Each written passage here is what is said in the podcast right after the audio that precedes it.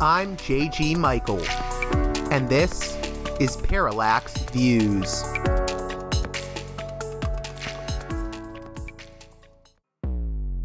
Hello, this is Mike Swanson. In a few moments, you're going to listen to another segment of Parallax Views. But before you do that, let me tell you about my new book, Why the Vietnam War. It's a sequel to my previous book called The War State, which has lots of positive reviews on Amazon. It's been out for years. But this one is a more detailed case study of how the American empire and national security state operate using Vietnam. And I believe it shows also how things work today, how policy is actually made and why. So grab the book on Amazon.com, Why the Vietnam War.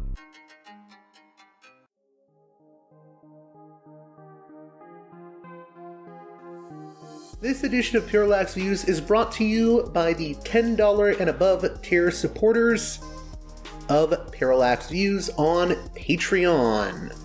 So, with that in mind, producers credit shoutouts to Gunner, Mark, Alexander, Catherine, Tilo, Emilia, Jeff, John, B. Lund, Brian, Elliot, Michael, Brace, Nick, Galen, Arlen, Bo, Gigadelic Media, Chance, Chase, Dan, David, Gary, Ishtofer, James, Martin, Matthew Ho, Nobody, Thomas, and Dano.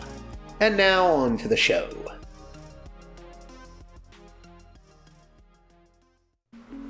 Hey there, Parallax Views listeners. On this edition of the program, we're going to be delving into a rather serious and often underdiscussed topic. Namely, the secret, the hidden ethnic cleansing of Armenians by Azerbaijan. The subject was recently covered in a powerful documentary, The Desire to Live, which has since also become a web series. Joining us is the producer of that documentary and web series, Peter Bahlawanian. We'll be discussing the long history of Armenian persecution from the Armenian genocide of 1915 to the present day and why there has been so much silence when it comes to this issue in the United States. Hint it may have something to do with the Turkish, Azeri, and even Israel lobbies in America. In addition to all of this, we'll also discuss the Nagorno Karabakh conflict, the rise of Turkey's President Erdogan, and his consolidation of power, as well as how it relates to the story of Armenian persecution, the strength and perseverance of the Armenian people of the Republic of Artsakh, and much, much more. A quick note that this conversation was recorded late last month in March. At that time, Turkey was delaying Finland from joining NATO. Shortly after this conversation, however, that changed, with Turkey agreeing to ratify Finland's membership. On off the heels of this happening, the United States has agreed to sell Turkey $259 million in F 16 fighter jet equipment. So, with all that in mind, let's get right to it with Peter Bahlawanian, producer of The Desire to Live, a documentary about the secret ethnic cleansing of Armenians by Azerbaijan.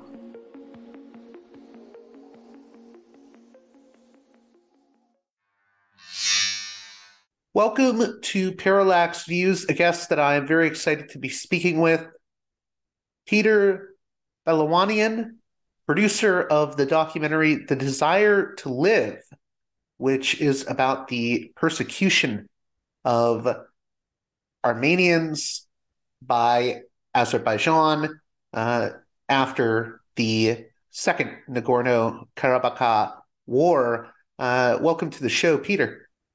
Hi there. Thank you. Thank you for having me on your show, Michael. So, Peter, if you could, uh, for people that don't know the background of this situation, uh, could you talk about the sort of prehistory predating this 2020 war that broke out and, and what the Armenian population has gone through? Sure. Uh, basically, it all started when the um, the Soviet Union broke down, and obviously all the republics in the Soviet Union became countries. Armenia being one, and Azerbaijan being another. And at that time, there was a region inside Azerbaijan which basically predominantly was Armenian, uh, meaning 95% of the population were inhabitants were Armenian of the region, uh, which is also referred to as Nagorno-Karabakh. And Nagorno-Karabakh is also referred to as Artsakh by Armenians. Now, in this region, the Armenians decided, even before the Soviet Union's collapse, to vote democratically and to, to separate and have a sovereign state or to be attached to Armenia instead of being under the Azerbaijani Republic. And all this was happening while they were still under the Soviet regime. Now, the uh, the elections went through. They voted. They wanted to liberate from them, and all this started because obviously in the 1920s, Stalin had decided upon himself to separate Armenia and the people uh, into different uh, sections so that he can rule the countries better. So this was a decision made at that time. So it wasn't really uh, a real uh, territorial dispute. It was really set by the Soviet regime back in the day. And then the Armenians wanted to correct that issue and didn't want to be under the Azerbaijani rule. So the Azerbaijanis didn't uh, find that um, pill to swallow easily and they decided to take harsh actions. And it all started with pogroms within Azerbaijan.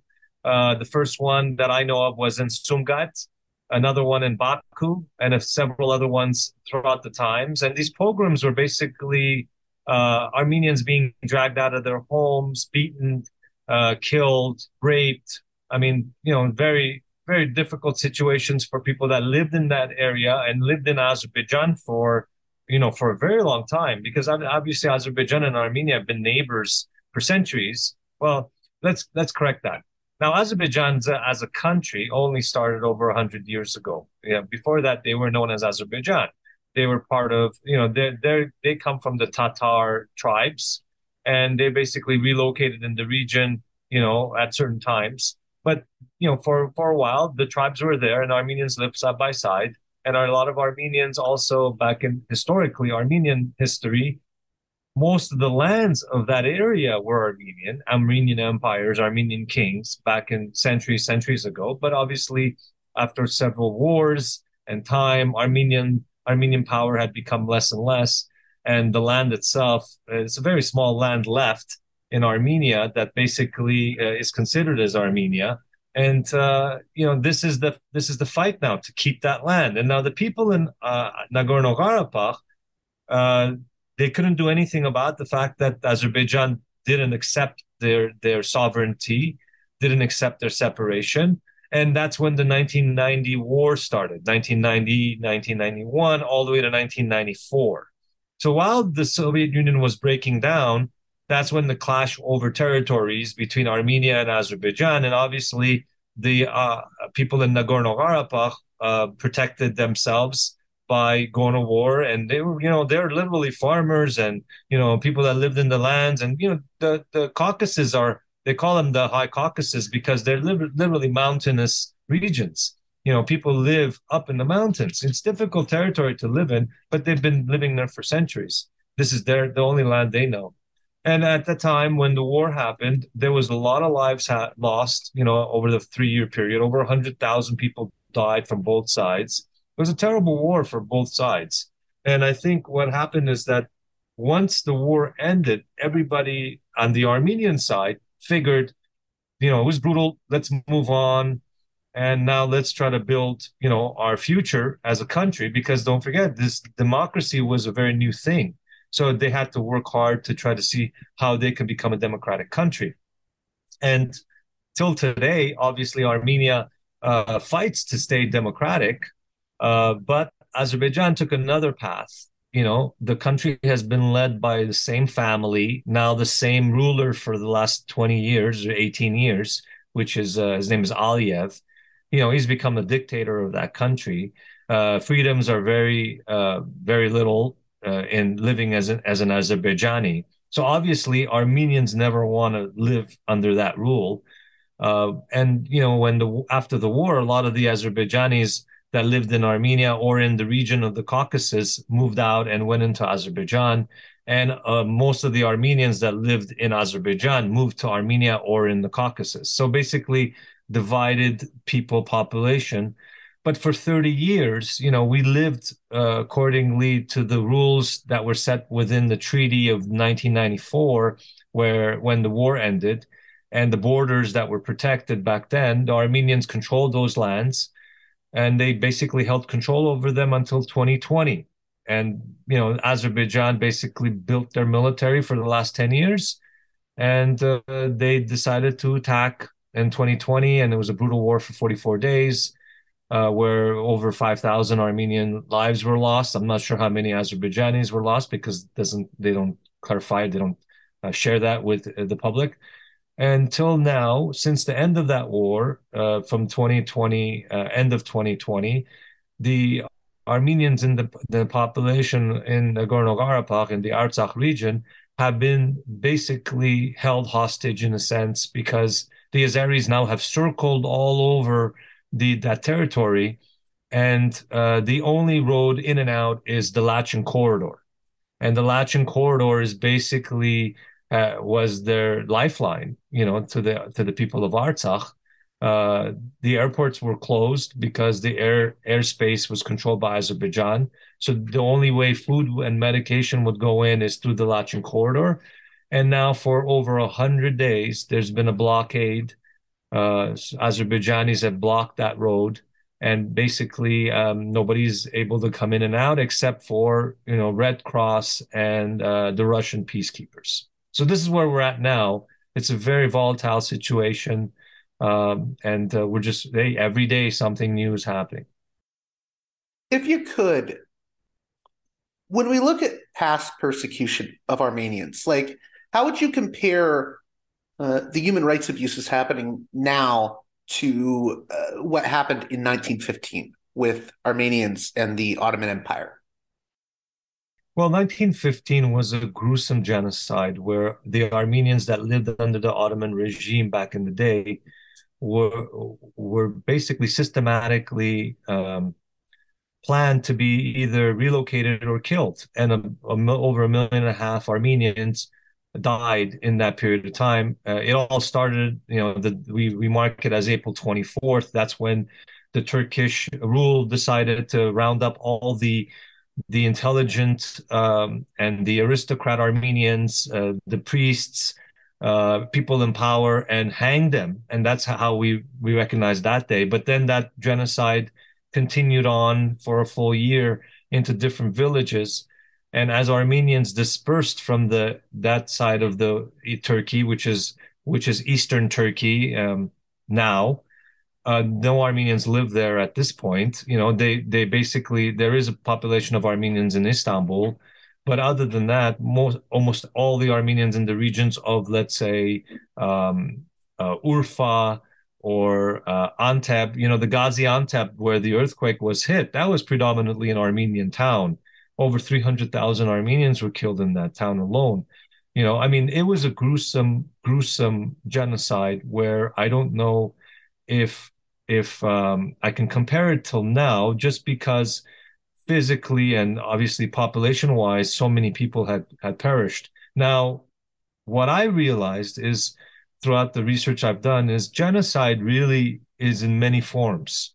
Uh, the genocide of people, obviously, the physical killing and mass murders of people is one form, and the other genocide is the is the cultural genocide, the historical genocide, where you know you start erasing people's in you know past and history which turkey has uh, legitimately done for centuries. And azerbaijan has been doing for the last 50 years or at least 30 years since the war. Uh, azerbaijan has basically gone in and taken over you know armenian towns and then you know r- run over their cemetery cemeteries of um, taken the old churches from like third century, fourth century, fifth century, and basically have you know turned them into mosques or destroyed them. So basically, that that that genocide continues. So what's happening now is almost a continuation. It's and you know when a genocide is not um, held accountable, the people that are the perpetrators of the genocide are not held accountable. In in the case of the Turkish perpetrators, all three leaders, the pashas, were en- ended up being assassinated. Even though they were found guilty and they were put to death, they weren't act. They were had escaped from from their you know uh, persecution, and then eventually were actually individually assassinated in different places. And that was, uh, uh, you know, Armenians had decided that they're going to take, uh, you know, some decisions into their own hands. Now, when when it comes to the accepting the genocide, Turkey has never recognized the genocide. He's always they've always come out with a with a motion of that it's been uh, part of war and it was uh, Armenian elitists or Armenian revolutionaries within the country that they were fighting uh, at the time. But that's all bull. Uh, you know, everybody in the world knows that it was a genocide. Uh, and but Turkey had never recognized it, and thus Azerbaijan has never recognized it, and some of the other countries around that are allies with each other have never recognized it, like Pakistan. So all of this, the fact that you you don't recognize the genocide, you continue to try to eliminate the culture, the history, the identity of the Armenians. And there's an effort, ongoing effort right now by Azerbaijan. I mean, they spend a ton of money online just to try to rewrite their history and transfer Armenian history into Azerbaijani history. All of a sudden, all these uh, places that Armenians live in uh, were never really Armenia and or Armenian, and now they become uh, old Azeri towns. You know, it's it's an interesting thing when you see it online and you cross paths with it online, and you realize how much of an effort there is out there and how much money is being spent for this. So one thing I wanted to mention here, since we mentioned Turkey, I mean, I, I think for people that don't know, Azerbaijan and Turkey are very close, so it's important to understand that. Um, one frame that I've seen given to this issue between Armenians and Azerbaijan is uh, that this is sort of the Christian Armenian population versus the Muslim uh, Azerbaijani population I'm I'm kind of weary of framing things in terms of religion. So I, I wanted to get your thoughts. Is this about religion? Is it about land? Uh, could you delve a little bit more into that? You know, it's it's hard not to use you see the religious side of it, even though it's not the main factor at this point uh, with Azerbaijan and Armenia. But I know for a fact that when it was uh, the, the genocide in 1915, the Christian Armenians, and not only the Armenians, the Christians uh, were basically massacred. So it was a major factor back in the day because back then the Greek, the Greek, the Assyrians, and the Armenians, all of them were Christians, all minorities, and they were all picked on and they were all massacred. So it wasn't just the Armenians that went through this process. So now with Azerbaijan, Armenia doesn't see it as a Christian uh, war or a Muslim war or religious war. It just sees it as an enemy that basically uh, didn't get over the fact that they they lost land in in the you know 1990 to 94 war, and from that point on, they created Armenia phobia in their country. You know, Azerbaijan for 30 years. If I speak to a 25 year old or 30 year old from Azerbaijan, they think I'm a demon as an Armenian. I'm I'm the devil. So they've been brainwashed. They've been programmed to hate Armenians to think that Armenians are basically uh, sent by you know the devil, and they we're you know we have horns and we eat babies. All of these things back in the day, it's almost almost how the Germans used that propaganda with the the Nazis used it, you know, against the Jews, and how the Jews were dehumanized. Armenians have been dehumanized right now in the eyes of Azerbaijanis, and it's it's crazy because because of social media, because obviously you have access to people inside the country and outside of the country, conversations go on, and I I, I can't even uh, uh, comprehend how these p- people can even assume that you know things are real when they don't even know anything about Armenians. Most people are arguing, talking about Armenian history, and yet they have no idea, no concept. They haven't done any research at all. They haven't even picked up a book outside of Azerbaijan.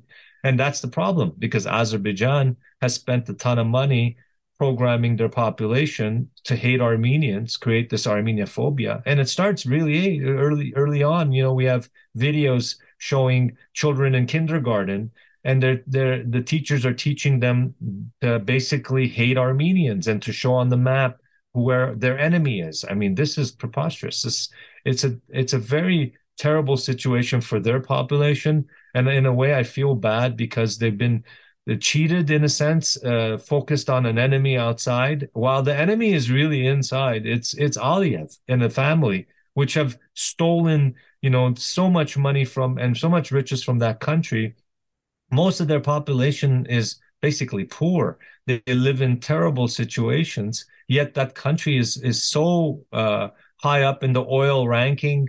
You know, they have deals all over the place, but it's just very few people making money. The Aliyev family rule that that country, and as long as Aliyev focuses their the inside uh, uh, issues towards the Armenians and blames the Armenians for everything, then uh, then the population just follows that you know kind of uh, rule and that's where we find you know that that's the problem where you know you can't even make sense to the population with the population when you're having a conversation. Now there is an uprising you know there has to be. Uh, eventually you know aliyev uh, you know pr- imprisons enough people and tortures enough people of, of his own that th- there's an uprising. But again the, he still has the upper hand and most of the people are still driven with this armenia phobia. It's really terrifying watching uh, this documentary and just hearing some of the horror stories that Armenians uh, in this region have experienced. Uh, just the, it's almost like they're living under constant surveillance by the Azeris. Uh, what is it that the Azeris want, and how much does uh, resources play into what they want? Um, I, I know you talk a little bit about the sort of resources like copper and you know chip manufacturing, minerals and whatnot. Could you speak about that? Yeah, um, you know, I really think that the plan is, is set out by Erdogan, which is Turkey's leader, and I feel like his whole uh, grand plan, which he started publicly doing, uh, saying it in his speeches back in 2015, 2016, how he is sent as the next um, uh, sultan for the Tur- pan-Turkism, and he wants to basically bring Turkey's power from one end of the sea to the other, all the way reaching to China. So th- this whole thing started a while back, and I feel like Turkey plays a big part, but they're they're almost like the the marionette uh, handler.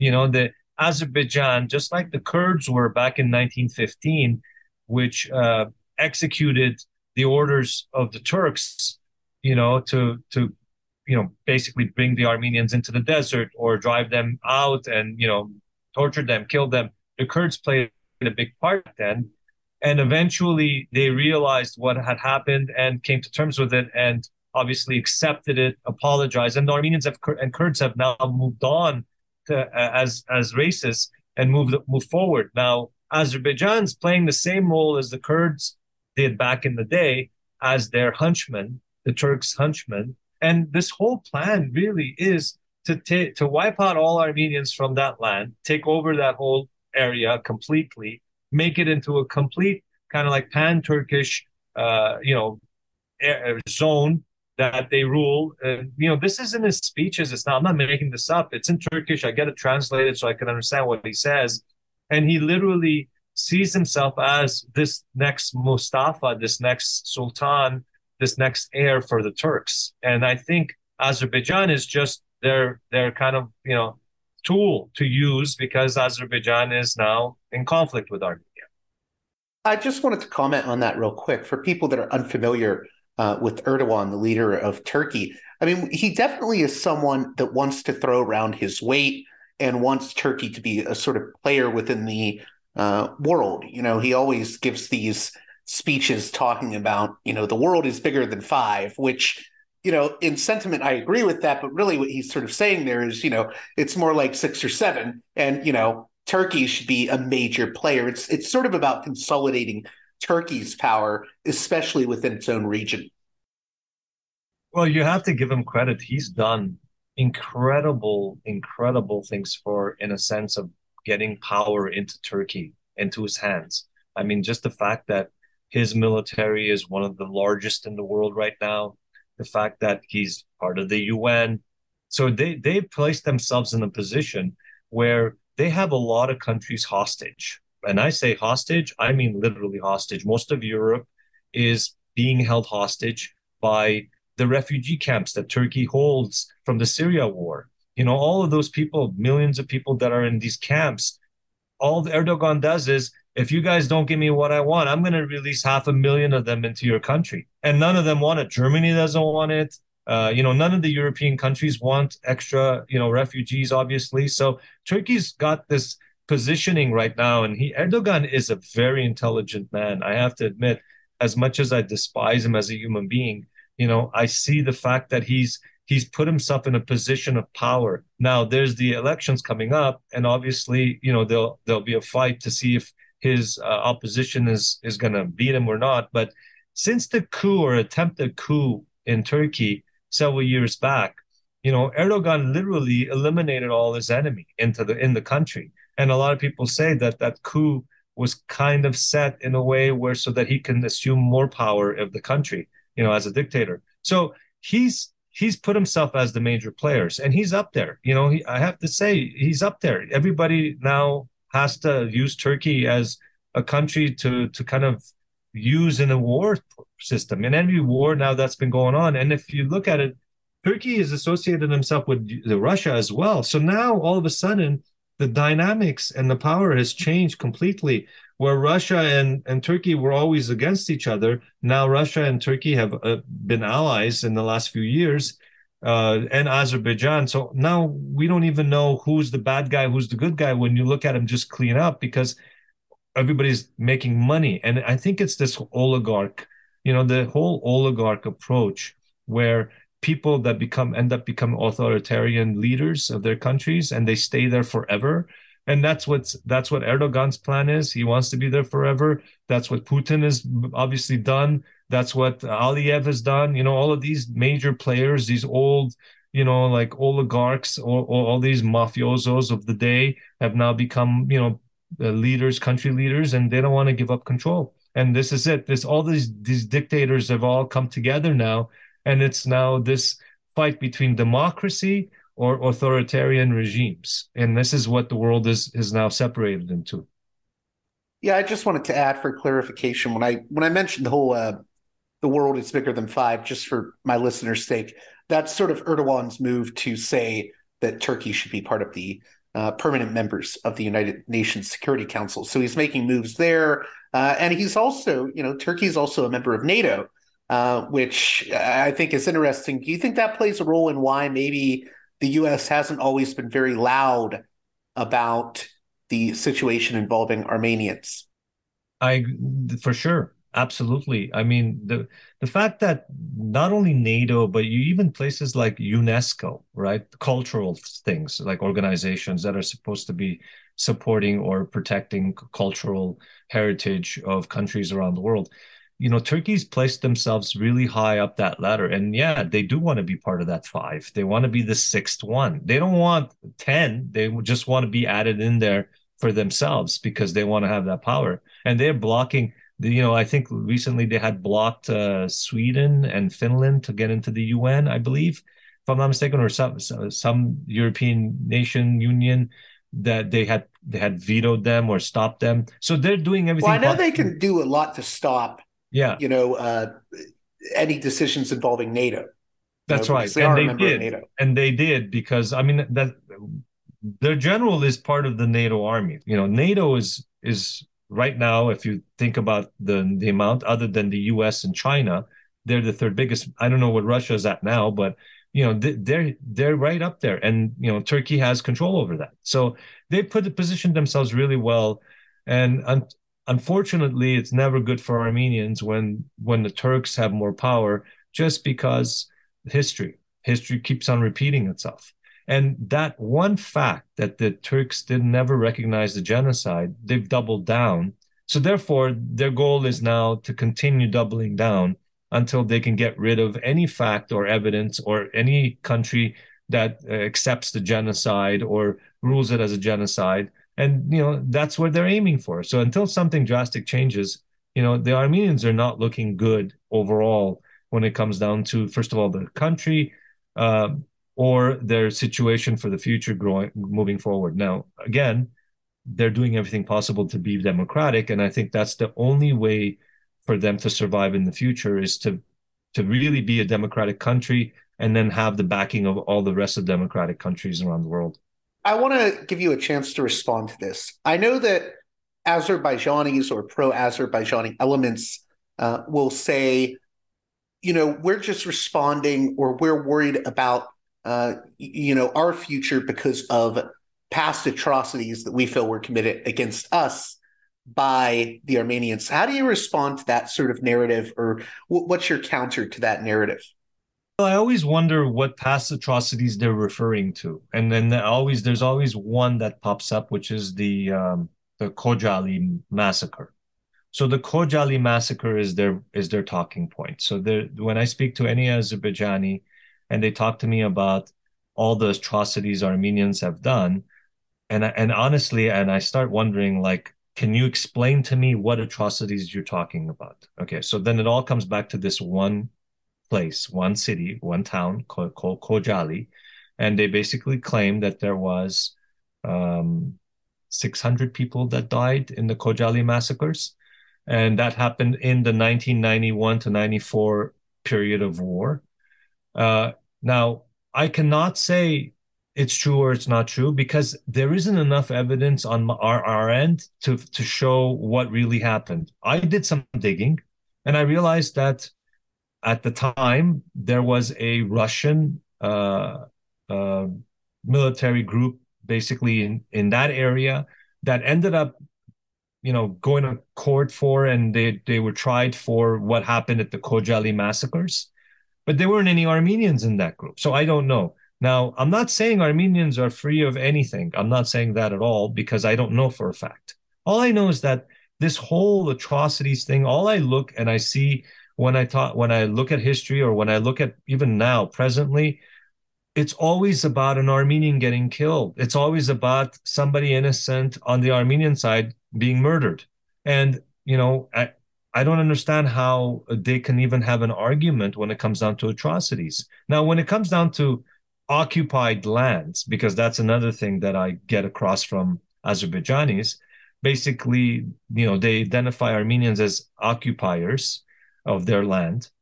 I try to understand that point of view too, because the land that's in question right now was never officially part of the Azerbaijani country. It it demanded independence before, while it was in the Soviet regime, while it was part of the Soviet Republic. The whole thing happened before Azerbaijan declared independence, even before Armenia declared independence. So basically, the, the Artsakh region democratically voted for independence. And then when it wasn't accepted by Azerbaijan, and Azerbaijan decided to take uh, military actions against the population, they protected themselves. And then obviously Armenia joined in to protect and help because they were such a small uh, population that wasn't prepared to protect themselves on their own. And then eventually, and then at the time, the, the Russians were supplying arms from both to both sides.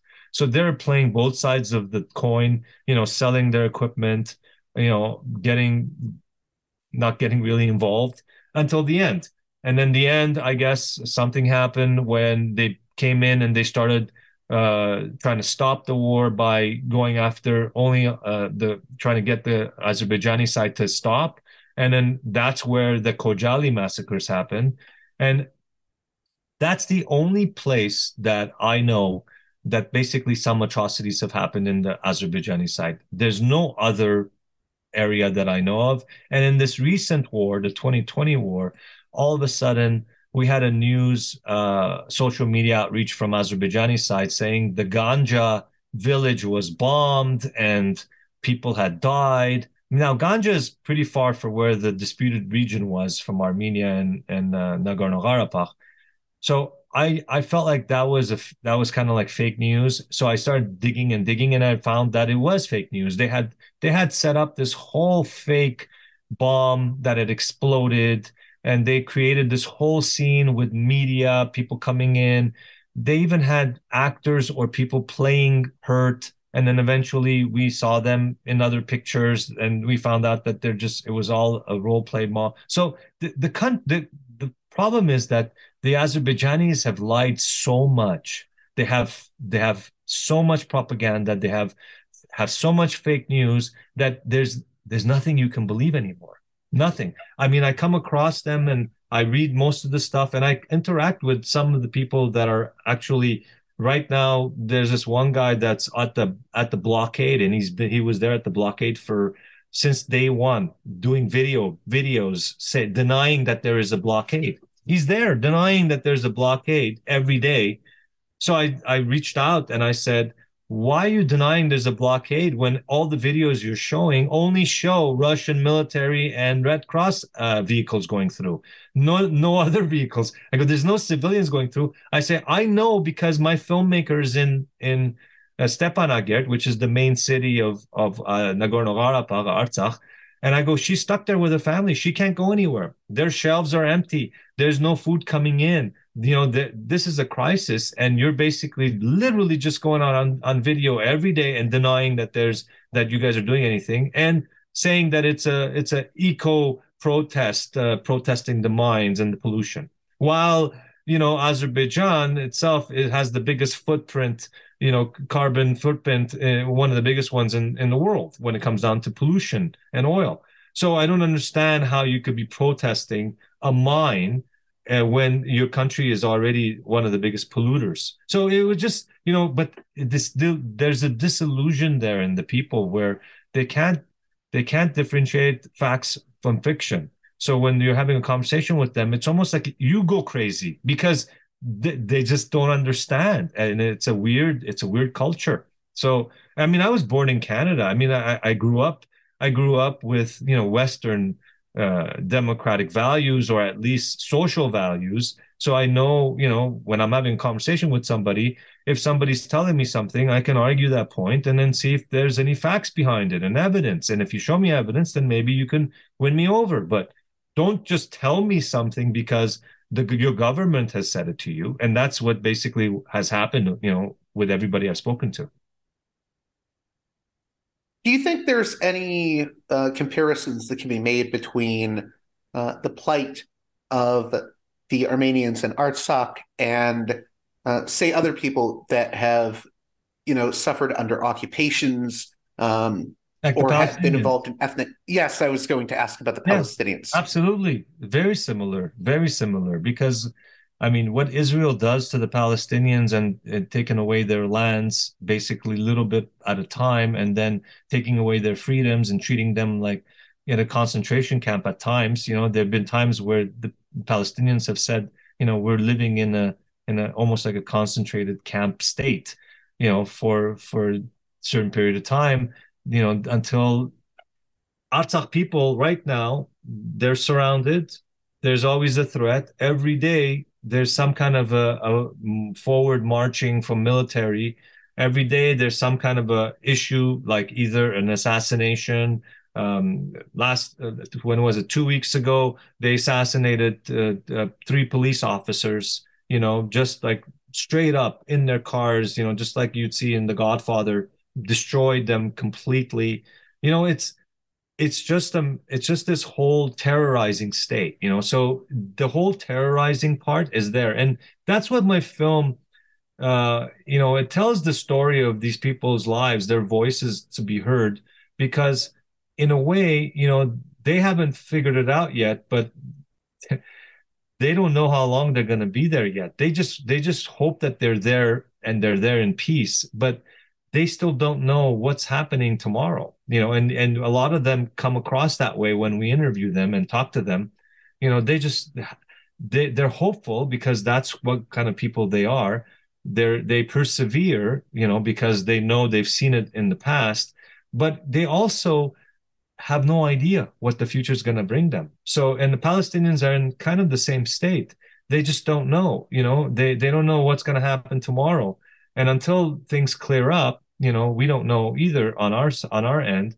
So all we do is try to focus on them so that they're not forgotten, you know, and they're, they're just, their voices are heard or at least they're seen. And it's not just like a little, uh, a little dot on the map that basically just kind of extinguishes you know and it's not even there anymore because on most maps azerbaijanis have gone on and, and changed the maps again you know t- taken over and then you know they want to take half of armenia as well that was when i was in armenia in september uh, they attacked the border you know uh, 250 armenians died just protecting their own border and the reason why is because they want the now their whole thing is the Zangezur corridor. They come up with these storylines that that land was Azerbaijani land and they were kicked out of those lands. This is so much bullshit that they've come up with that it's like you come up with so much lies and you start believing your lies and now you make more lies to you know back up your first lies. This is all it is now. All we've got now is a road full of lies and because they have the military power and obviously if you spend enough with PR and you know hire enough uh, agencies you can spin pretty much any story you want and that's what they did with the war in 2020 you know instead of it being a all out attack from azerbaijan it became a, a, a conflict. You know armenia didn't start a conflict. Armenia was just going on with their day. You know they they can't fight military wise their population of 3 million people uh, compared to azerbaijan's population of 9 million and turkey's population of 80 million. So you know you're basically totally outnumbered.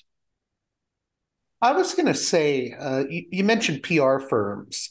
Uh, you know, I know that Turkey has has done a lot of PR stuff uh, under Erdogan, even uh, you know, basically hiring Lindsay Lohan, uh, the the famous actress, to you know, sort of promote this pro Turkish line in various media appearances. Uh, is there sort of a, an Azeri or Turkish lobby that sort of pushes these lines within the West? Yeah, there, there's definitely a huge Turkish lobby, and they've been they've been pretty powerful and pretty set in the U.S. and the West. The the Armenian lobby group, or at least lobby groups, are well behind. They've they've done a, a, an amazing job in the last two decades, but before then they practically didn't even exist because Armenia. I, I was going to say it took us, you know, a hundred years in this country just to recognize the Armenian genocide. I think it was only recognized a, a, few years ago. Yeah. With, with Biden actually officially recognizing it because Trump had a chance to recognize it. It went through it went through Congress, but then Trump vetoed it. And why? Because uh, because Erdogan showed up all of a sudden and had a meeting with Trump and Lindsay Low Lindsey um, uh, what's her senator's name? Lindsey no. Yeah. Lindsey Graham? Lindsey Graham, yeah. Lindsay Lowe, Lindsey Graham. So basically, there was a meeting with Lindsey Graham and uh, and uh, Trump and uh, Erdogan, and all of a sudden, Lindsey Graham vetoed the bill in the Senate. You know, to recognize it. That was the year before, and then after the war, Biden basically recognized it right away, and it passed through Congress, flew through Congress. But it's been hard. I mean, a hundred years. It's not like it's not a factual thing. It's it's it's a factual history of what happened, and yet took us a hundred years to fight it. And Armenians didn't know how to do this properly before because they were more into the let's protest, you know, and, and walk the march the streets and April 24th. And I mean, they've been doing this for what, 40, 50, 60 years in the US and Canada and around the world. So that was their means of doing it for a while. But then once they realized that there's a there's a game here, and you got to be uh, you got to have a player in the game, or you have to have a horse in the race. They started focusing more on lobbying groups, and then the lobby groups started focusing more on associating themselves with either senators and House representatives, leadership, and and thus it grew for a long time. I mean, I remember the very first time anybody in the states um, ever came up with the Armenian genocide issue was um, oh my god I, I forgot his name right now but he was a Republican senator that also ran for president one year. He was a war veteran. He had a he had a half or a fake arm. I don't know if you remember him, but he was the first senator that literally brought it to you know Senate to make a vote, but then it failed drastically. And then after him, it was Adam Schiff. Adam Schiff has been a crusader for the Armenian cause for a good, I would say, 20 years or 15 years. He brings it to the Senate or House. It fails, moves on. He comes back again the next year. Every year he does the same thing. And then recently, in the last maybe five years, we got more momentum and we got more people behind them. So you got now Senator Menendez and uh, a couple of other people that started backing the resolution up, and then you know that's how it became successful. So it took a while. Were you, were you talking about Bob Dole earlier? Bob Dole, that's right. Okay, yeah, go on. Bob Dole. Yeah, yeah, totally forgot his name because I had even I was even mentioning him in another conversation of mine, another interview, how he was one of the very few at the time that you know, and the only reason he he knew about it was because his story was when his plane came down, the doctor that operated on him was an Armenian in France, and uh, he he he found his, you know he found more about Armenians. He did research and then realized oh the genocide, and that's how he became somebody knowledgeable. But most Americans don't know anything about Armenian history. Why would they? You know, and most of them have never, obviously, never been there. Don't even know where it is on the map. You know, so let alone Artsakh, Nagorno-Karabakh, which is another little small region right next to Armenia. You know, right next to outside of the border. So it always becomes a bit difficult to explain and and also to make Americans understand that it's important that to care about this. And why is it important? not because it's a Christian country. Okay, put that aside. And and and Armenians haven't really focused on the fact that it's the first Christian nation in the world and it's a it's a cradle of Christianity or you know all of that. They don't focus on that. They focus on the fact that it's a democratic country since its birth. It's trying to stay democratic. It's gone through already now the fourth president of the country within the period of time it's been independent it's always constantly trying to make the country better when it comes down to democratic values, safety, security, elections, you know, all of the things that are important in democratic values. So this is why we need to protect it. And and if Azeri, Azerbaijan attacked and whatever war crimes they committed back in the 2020 war, if Aliyev was held re- responsible or liable or accountable, then I don't think Putin would have gone ahead and attacked Ukraine. I, I just want to say real quick another reason that we should care about this is, you know, if the U.S. wants to say that it cares about human rights, you know, we do have to talk about the situation with Armenians. Uh, we have to talk about Palestinians. I would even say we should talk about things like uh, Western Sahara.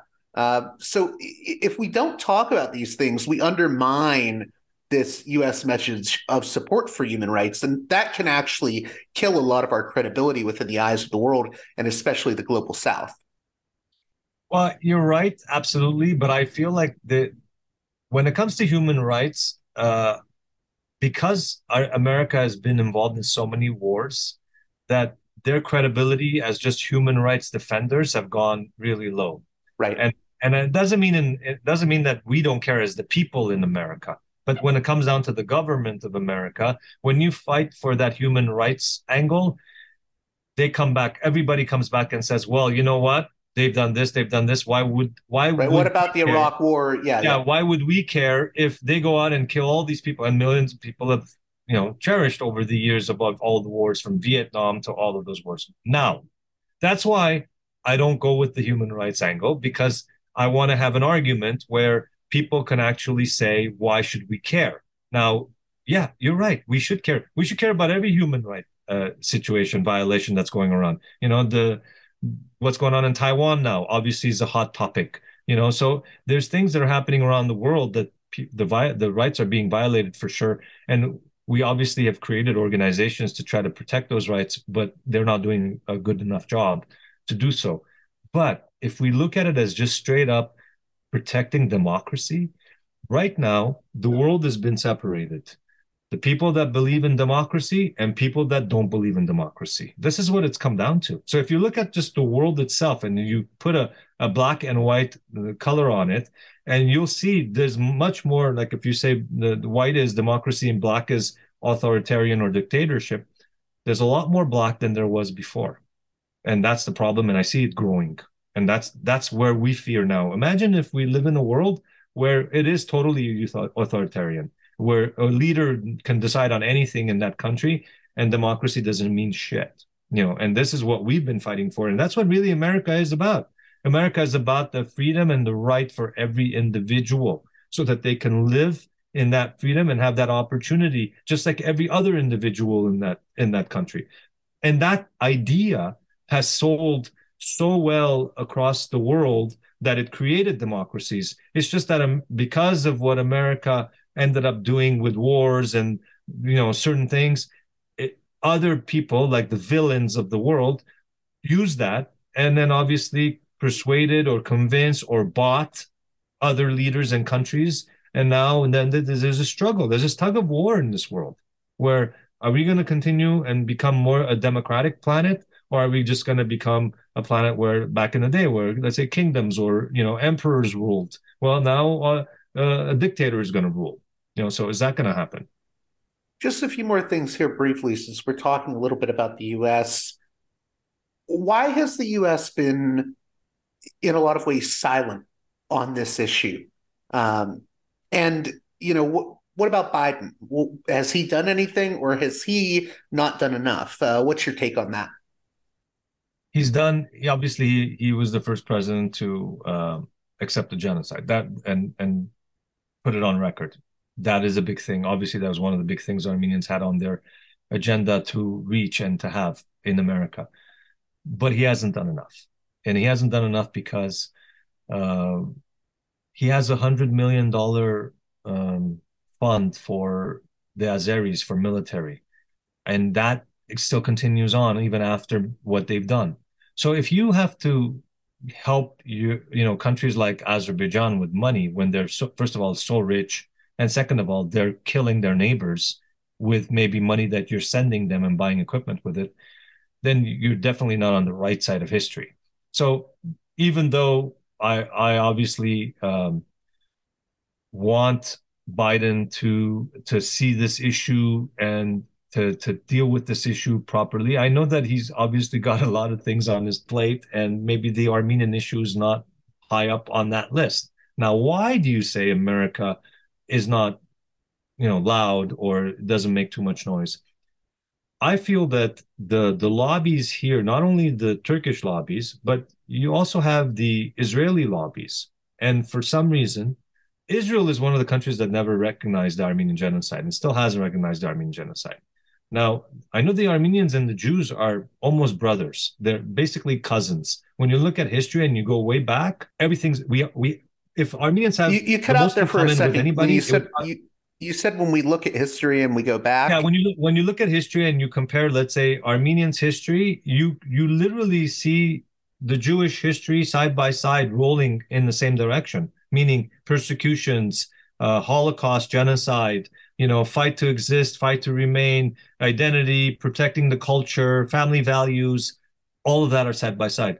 But unfortunately, the government's not the same. Israeli government is completely pro-Azerbaijani. They're allied with Azerbaijan. They're basically supplying them with arms and drones. And, you know, they've taken them over the top when it comes down to making uh, you know Azerbaijan a powerful force over Armenia. Now, why? I have no idea. But there's a force there that's fighting and that's keeping the media agencies quiet. Why was it that not a lot of films were uh, greenlit in Hollywood that had Armenian storylines or Armenian genocides back in the day? There were so many stories that were written for Armenian, you know, storylines, and they were shelved. And I know that for a fact because I'm in I'm in that industry. So there was a whole effort to keep quiet the Armenian genocide story and the issue. And I have no idea still. I haven't figured out why, but it, you know, eventually it will come out. And I don't know. I mean, we in the diaspora Armenians, the Armenians that are born outside all over the world, you know, we're the only voices really that have you know fought for the justice in every country and luckily you know funny enough the genocide drew our grandparents out of uh, those lands and whoever survived resettled and started over again. You know, my parents were born in Lebanon. I was born in Canada. So, you know, we moved around until we came to a point. Now I live in the United States. I'm an American citizen. But it, this was an, a struggle to maintain your identity as an Armenian going through all these countries, you know, still maintaining your identity and still integrating to the to the to the society that you live in.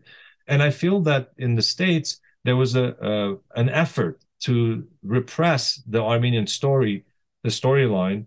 And I, I don't know why still. And you, even not, not to interrupt you, but do you think?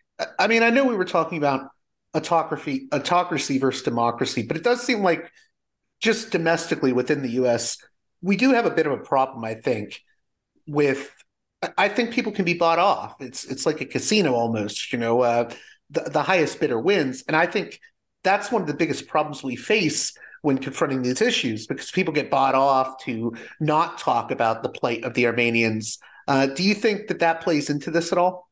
Yeah, it does. They and they were. They many people were just bought off. Many people were just you know either uh, got a deal to not speak about the Armenians, got a deal to shelf a, a great story that they were going to make into a film. You know, there was a film back in the 70s that they were going to make 40 Days of Musa Dagh, which was a great little story that Armenian history.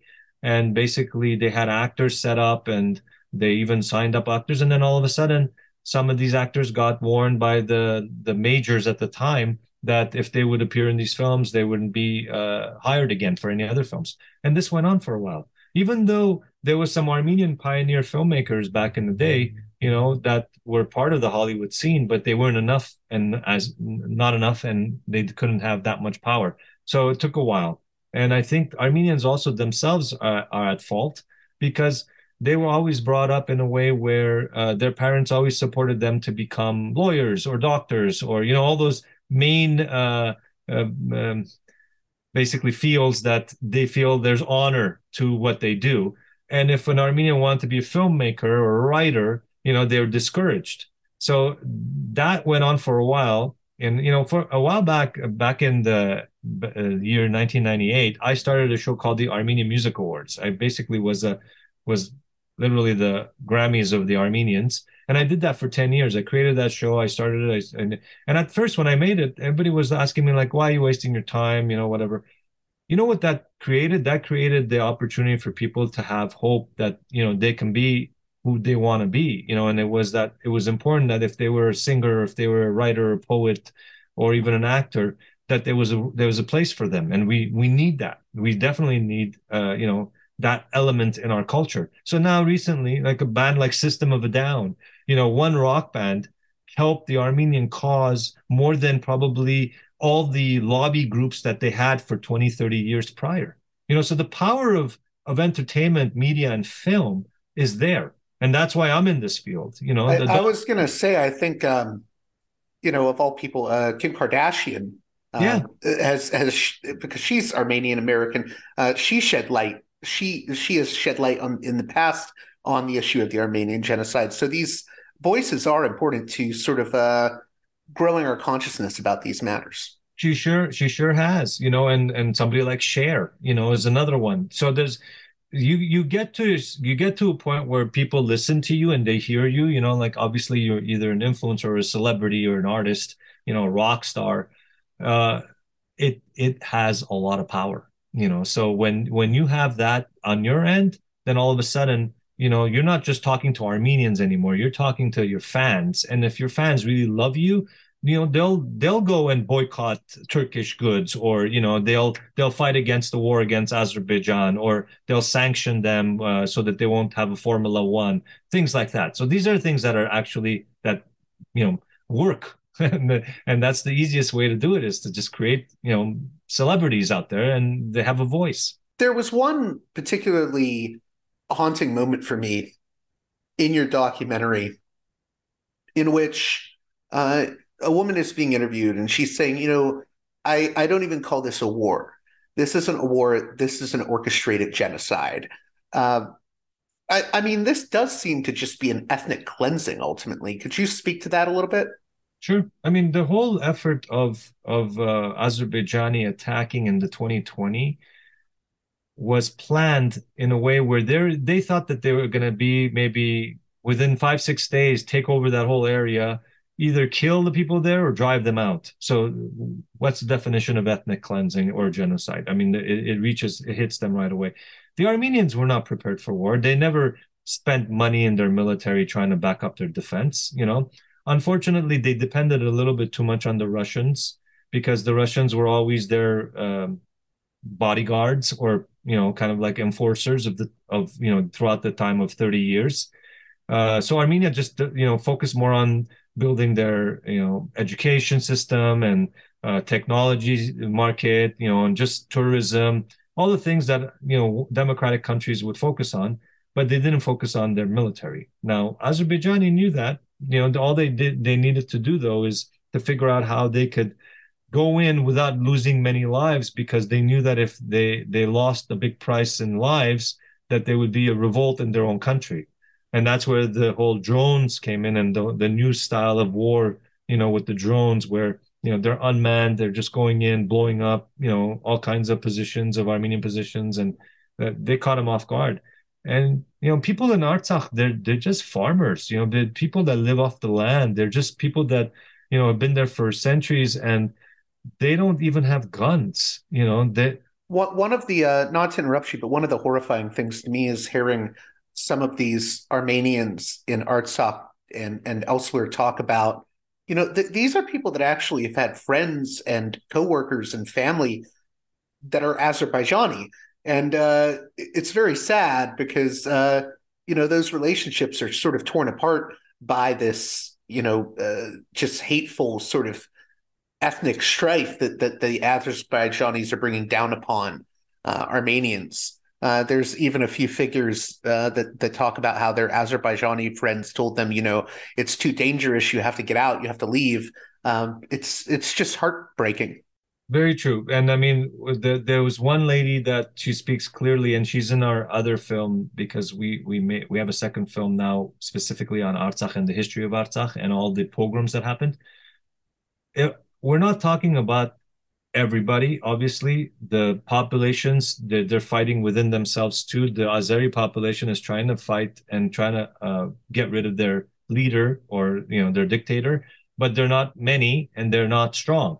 So, and there uh, most of them have already been driven out of the country. So the ones that are you know kind of like uh, revolting against them, they're revolting from outside. And funny enough, there's stories where uh, Aliyev has sent hitmen for and trying to kill these people, these people that are activists that are living in France or Germany, you know, and they've been stabbed many times. I mean, there's there's a few people I've met uh, online that have basically gone through several attacks on their lives. So this is ongoing. It's it's a real thing, and he's Aliyev's doing everything possible, and his government's doing everything possible to eliminate all the people from inside that speak against him you know, and they imprison they imprison more people than you know most of the countries that are out there. And uh, if you look at journalism or freedom of, of press, there there is no freedom of press. If you look at the rankings when they have these world rankings of you know what kind of freedoms people have, you see them rated at the bottom. You know, even though they're a very rich country,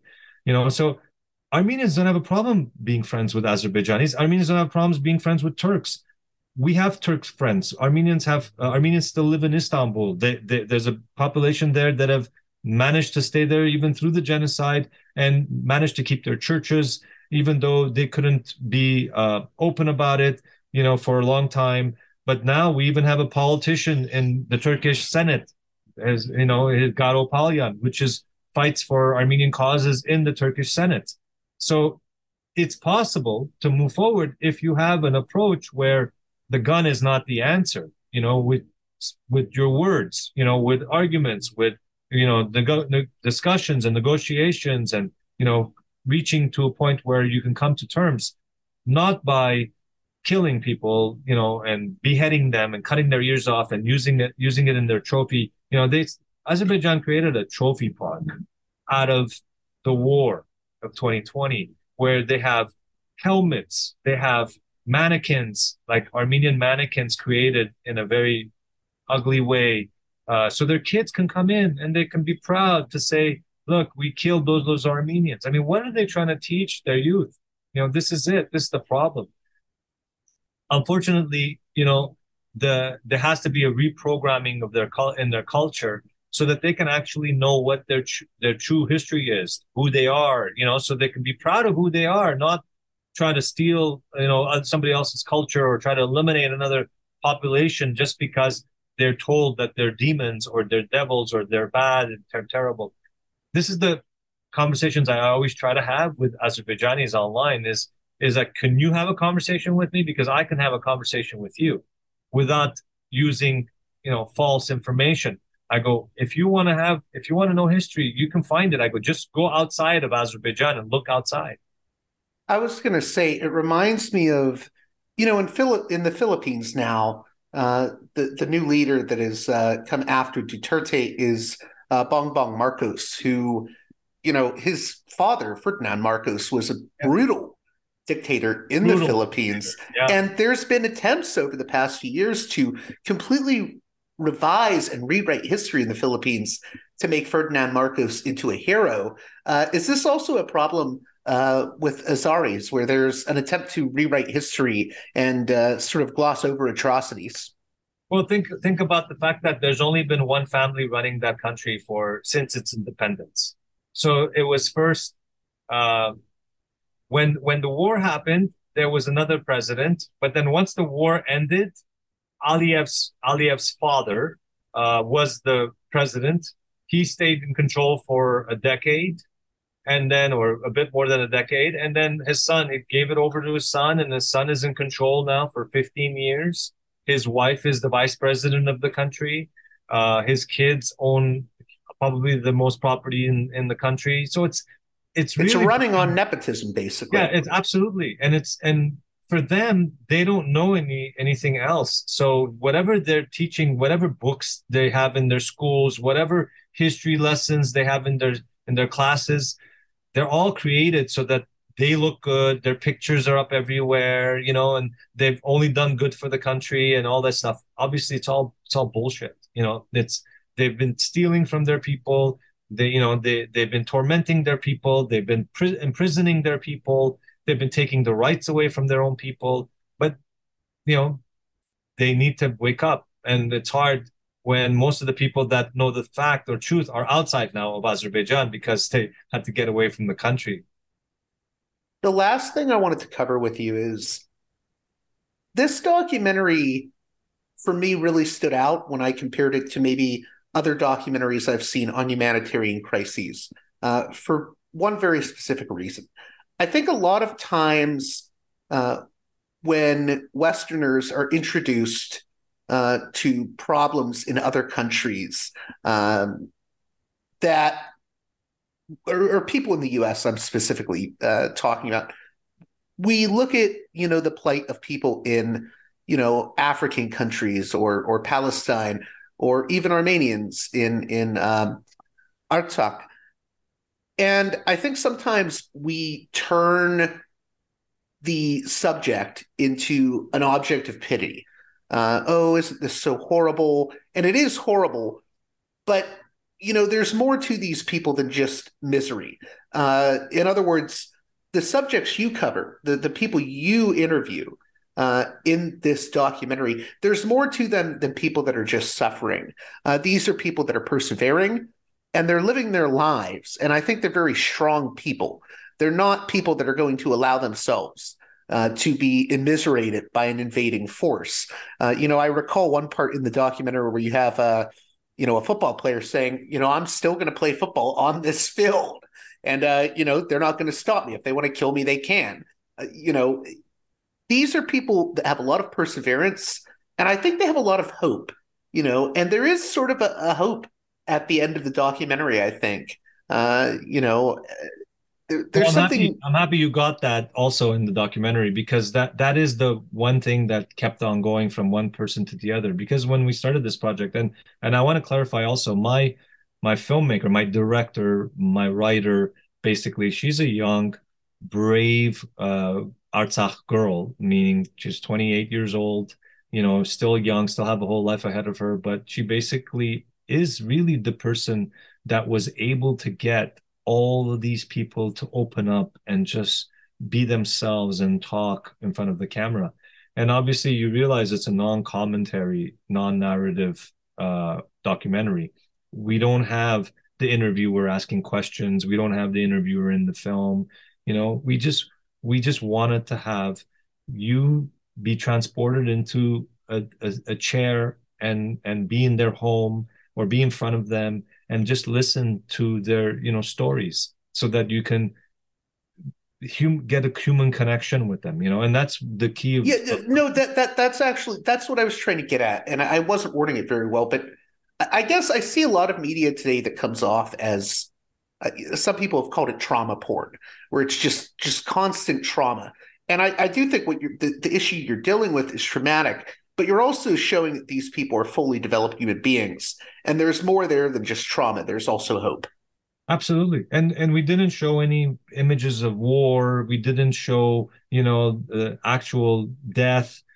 We the story that we came across or the, at least what people's voices what they were saying and and in everything was hope. You know that was really the common thread everybody still holds on to hope after everything they've gone through. And yeah they are. There's they persevered through a lot.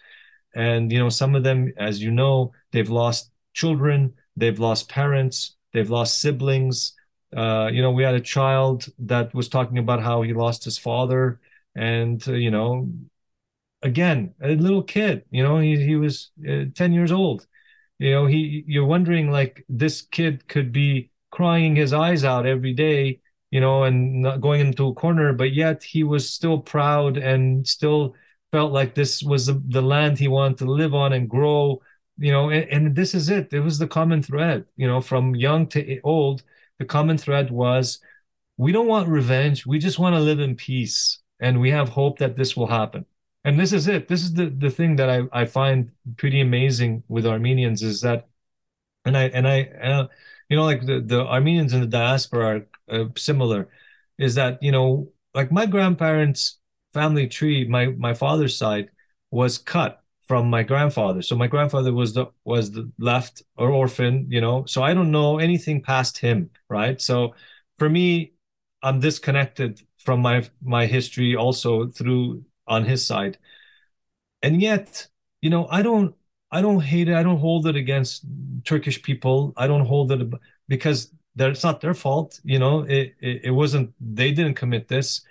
Uh the ottomans at the time did and obviously that's in the past. Now the only thing i would appreciate is for you to accept it and to move forward and close that chapter. And that's all the armenians have been asking for for this for this 100 years is to accept what the the fault was and what who did it and then move on so we can all close this chapter and azerbaijan at the same time, you know, everything that's going on, Armenians don't want to go and kill Azerbaijan. They don't want to take over their lands, even though historically Ar- Armenians have claims of their lands. If we want to go uh, claims on lands, and we can go all through history, and everybody can claim anything, right? Uh, obviously, Native Native Americans can come up tomorrow and say, "Well, we want America back." You know. Do you do you think that that plays into uh, Azeri prejudices or anti-Armenian Azeri uh, sentiments. This do, do you think they have this fear that okay, if we don't do this, the Armenians will come for us eventually? Do you do you think that they're living under that kind of misconception? I think, I think that that message has been kind of sent to them in their brains, and I think the fact that uh, they feel they feel that that's a possibility, and I think that the government has used that card quite a bit to push more of their agenda across so that they can install that fear and install that hate at the same time so that now they're fighting for it. And that's why there's this constant fight to erase armenian identity. You know there's an armenian church. It's clearly an armenian church but yet they'll come out and say well that's not an armenian church. That's an albanian christian church. You know like why would you even come out and try to fight this argument here you know it's obvious it's an armenian church no, it's an Albanian. Why? Because they want to eliminate every aspect of Armenians of the region. And that fear is there. The fear that, oh, are the Armenians going to come back? And I think the same fear lies with Turkey is that, oh, if we accept it, that we did do this. What's next? Are you going to claim lands back from us? Are you going to claim retribution from us? Are you going to, you know, like all of this, right? So that fear now, okay, well, you know what? No, let's deny, deny, deny, and then let's double down, you know? So, and then if we have to destroy the rest of them to do so, let's do it because at this point, you know, we're going to lose everything if we don't. And that's kind of like the attitude that they're, they're taking and Azerbaijan's taking as well. It sounds like starting to wrap up here. Uh, it, it, sounds like the fear is is used uh, to create hatred and then you know, uh, basically justify this persecution and what amounts to an ethnic cleansing, while you know people like Erdogan are are doing all of this as part of a sort of power grab. Absolutely, uh, uh, it's a formula. It's a clear formula when you look into it and you see it. You identify that formula. You see the trends. You see exactly how people react to certain things, and fear is a is a very powerful force, especially if it's used a certain way and for a certain population. And in this case, you know, you just make like Armenophobia is a true thing. It's not it's not a word we just created. We had to we had to li- put a word to the whatever that we felt that was happening, you know, in Azerbaijan, especially at a starting from a young age. What does a five year old, six year old know about this until you start programming it in his brain? And by 15 years old, he's already hating Armenians. He hasn't, he doesn't even really know why. Like he he knows the information in his head, but there is nothing that's happened to him. But he hates Armenians, and he and all all fake information, all falsified information. So the fear is definitely being used. And you know, I, I get it. It was funny. The the soccer game was going on recently, uh, Azerbaijan and Sweden. And uh, there was a group of Armenians in Sweden that held up a sign saying, uh, lift the blockade in in Artsakh. You know, basically that was their sign. So the comments, obviously from the Armenian side, was, you know, hey, we had you know the sign up and all, and then Azerbaijani side was, uh, I can't believe these criminals are uh, you know getting away with what they're getting away with you know and, and like they make it into something it's not dude it's just a first of all it's a it's a democratic country. You're allowed to hold a sign. I'm not. Uh, it's not a gun. You know, they compare things. The the delusion. When I say the delusional in that sense is they don't have an idea where beheading somebody holding up a sign that says "Free Artsakh" for them it's this. It's similar things. So it's like, oh, we beheaded somebody, and you guys held a sign against Artsakh. You guys are the criminals. They can't understand it. But we, when we beheaded you, you deserved it because you're holding up signs. That's the way their logic works in their head. So there's there's no understanding on our end because we we don't live like that. We have never been brought up that way. Even the Armenians in Armenia have never been brought up that way. Funny enough, the Armenians in Armenia are even more liberal when it comes down to opening borders with Turkey, opening borders with Azerbaijan. They have no problems with it because they obviously want to build their economy. They're focusing on the country's economy. But if they can trust them, you know, if if you can't trust the the the guy that's going to come and murder you in your sleep, like the guy uh, the uh, the military officer did to the Armenian military officer when they were on a UN uh, class, uh, you know, in um, I think it was in Finland or somewhere where a, an Azeri guy in the middle of the night with his hatchet went in and literally murdered the, the Armenian military guy in his sleep. And he said, I only did it because he's Armenian. And he laughed at me when I saw him. And this is happening at a UN peacekeeping, whatever meeting. You know, this happened like several years back.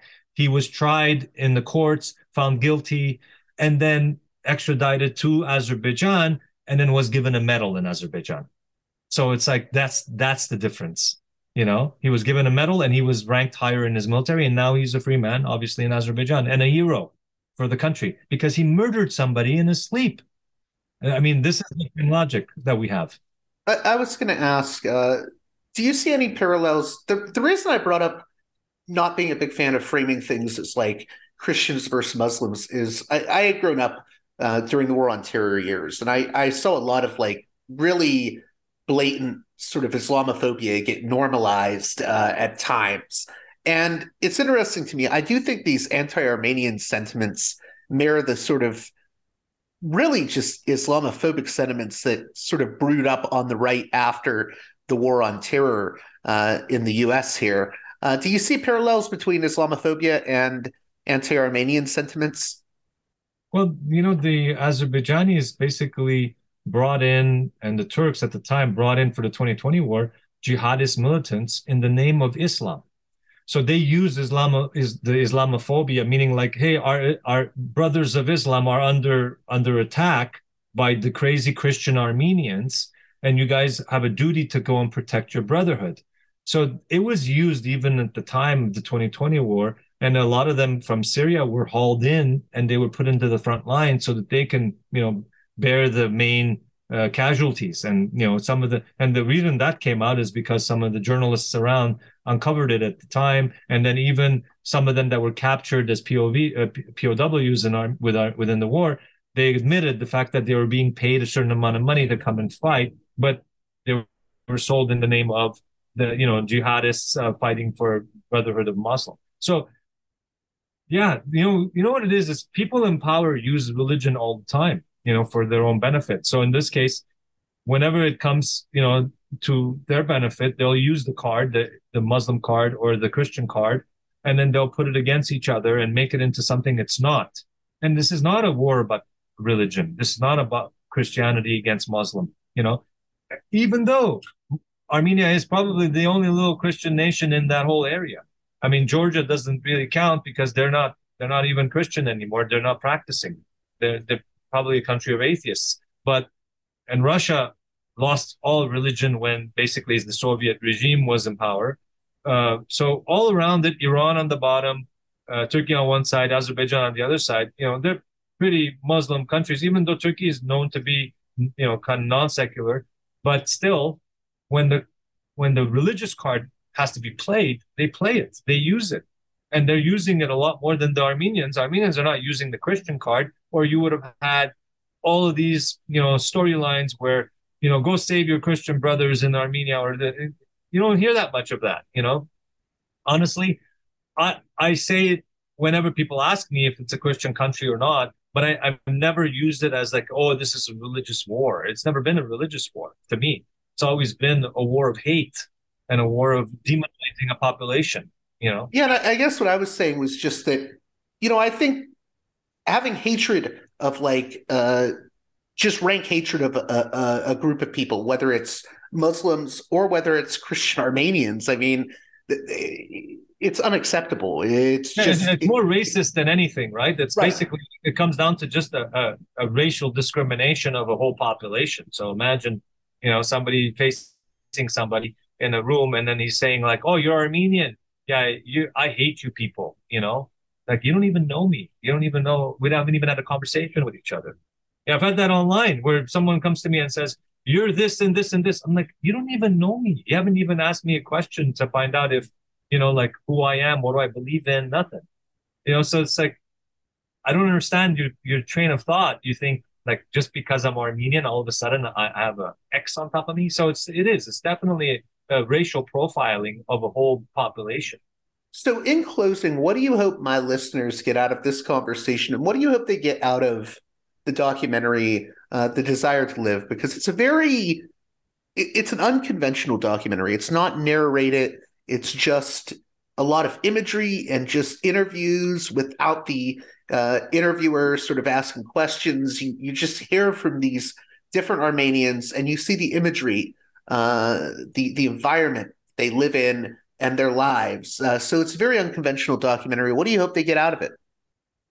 Well, I, hope they they can uh, feel the human spirit in the film. I mean, that's really the most important thing for us is that they can relate to another human being that could be in another place in the world that they've never ever heard of before, but they see some, you know, kind of like resemblance to the fact that uh, they're like me. You know, even though they're living on a farm up on the hill, but their stories are the same. The families they have same similar types of families. They believe in similar values. You know, those are the important things.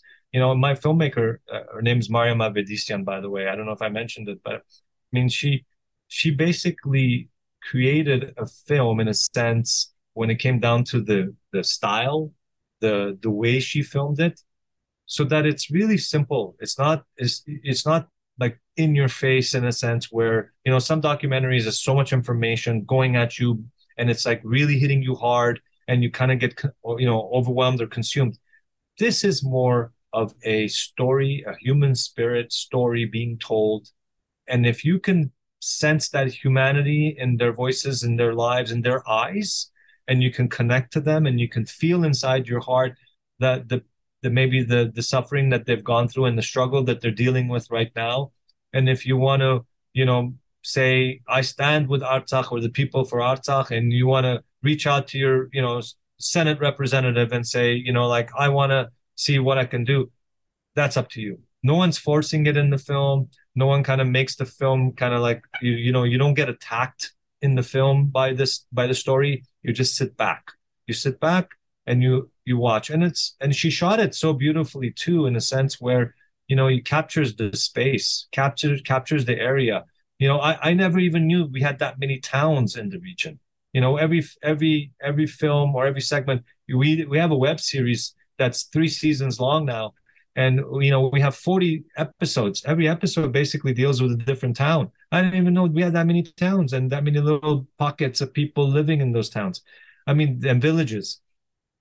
It's important for uh, armenians as well you know to to to know and get information but mostly it's important for non-armenians to understand a little bit of of these people's struggle and what do you hope for the republic of artsakh in the future I just want them to be independent. That's the only future I see for them to be able to survive. You know, they, they live on this land. They they've been there for a long time. They're they're not going anywhere. They're not going to be they're not going to be scared to leave. They're not going to be you know terrorized to be pushed out. They might they might be killed. I don't know about that because that can happen because they they they don't have the means to protect themselves. And right now, there's only a mere couple of thousand Russian peacekeepers in the way that basically officially keeps them from the hands of the Azeris. Uh, the Artsakh uh, military, because you know in the 30 years, Artsakh became its own country, its own kind of like government, its own republic, its own you know society. It's got its own military, it's got its own police, it's got its it's got its own everything. You know, it's not Armenia. It was never part of Armenia. It was still part of on its own Artsakh. So they always had a president there. It went, they, they went through four presidents, you know, democratically. Imagine a, a, a republic or a state that's not re- recognized by anybody, but yet they have democratic value, values all throughout the time and stuck to it. You know, not one person led that country. There was all kinds of people going through and, and culture is very important there. You know, it's, it's, it's really, it's an in, incredible space of, of people that have all have history and they believe that that history and the connection to their lands is going to save them eventually. And that's what i hope for. I hope that i hope that in the, they become an independent state uh, uh, or an independent republic uh, that azerbaijan decides to respect their borders and just moves on. I mean what why is it so difficult to just not kill these people i don't get it you know like why is it so hard for a country that's so big because azerbaijan's quite big compared to armenia or artsakh they have plenty of land. And that area itself, there's no Azerbaijanis that live there. So why are you making it a, you know, the mission? Well, the mission is because Aliyev is a criminal and to protect himself, he creates Armenia phobia so that all the people inside his population start focusing only outside. They don't focus inside. So they don't they don't look at him. They don't see what he's doing. Well, I want to thank you again, Peter, for coming on Parallax Views. How can my listeners uh, keep up with your work, watch the documentary, and also if you want to plug the uh, web series that you have. Sure. Uh, basically, the desire to live uh, is the feature documentary and the web series title. So the web series, what we did is we just put it out on YouTube for free. So if anybody wants to watch it, there's 40 episodes of it. All they got to do is is type in the desire to live on YouTube and it'll pop up. One of the episodes will pop up and you can follow it. It's not in chronological order, but it is in time order, meaning like we started filming literally the the month after the the the war stopped, and we were airing an episode every week on YouTube for like 30 weeks in a row. So the desire to live doc.com is the website that you can go and see information on the feature film and all the awards it's won. Presently, it's up to 138 awards that which I'm very proud of uh, you know, I use the the the festival circuit as a platform to spread awareness that was the goal, and I think I did a pretty decent job doing that. Um, and I'm happy that you know it was accepted across the world. We got into like 43 countries. You you cut out there for a second. You said 43 countries, and it cut out. Yeah, uh, well, the documentary has has participated in 43 countries right now, which is great because you know that's the tool of spreading awareness through the festival circuit. And uh, even though the blockade still continues, and the Azeris are not lifting the blockade and not allowing people free access still, uh, you know, it's been over 100 days. It's 107th day today, I think, and throughout the winter. So they cut the gas off and they do all kinds of things just to torture the people so that they can break their will and break their hope. But those people are perse- more pursue, pursue, they can persevere more than anybody I know, I think, in the world I, as people because the way they've gone through in history. So I wish them freedom and I'll do my best to spread awareness and do my part. I have a new movie coming up too uh, that's focused on the Artsakh. But if you guys want to check out the website, it's called the desire to live doc.com. And that site contains pretty much all the links to everything. And thank you again, Peter Bahlawanian, for coming on Parallax Views. You got it, Michael. Thank you very much. Thank you for your listeners, and I appreciate being on your show and you helping us spreading awareness on this on this issue of uh, Artsakh. Thank you. Well, that does it for this edition of Parallax Views. I hope you enjoyed my conversation with Peter Bahlawanian, producer of the documentary The Desire to Live, which you can learn more about at The Desire to Live Doc, D-O-C dot com. As always, if you appreciate the work here I do at Parallax Views, please consider supporting me on Patreon at patreon.com slash parallax views. One more time, that's patreon.com slash parallax views. And with that being said, until next time, you've been listening to Parallax Views with Parallax Views to Parallax Views with Parallax Views. The way out is not simply to say, don't do it, just to prohibit. It's nothing else. If we don't do it, others will be doing it like crazy. So, you know, we have to confront the problem. But no, basically, basically, I'm I know of the great anxieties, problems, new forms of control, but it's also new forms of freedom. This is why I always emphasize that uh, uh, internet and all this new digital stuff, it's a very ambiguous phenomenon, but it's the field of struggle. New forms of enslavement, but at the same time, new incredible forms of freedom. We have to accept the fight with no nostalgia for old, allegedly more authentic communities or whatever. I'm not afraid. I'm not afraid. I'm not afraid. I'm not afraid.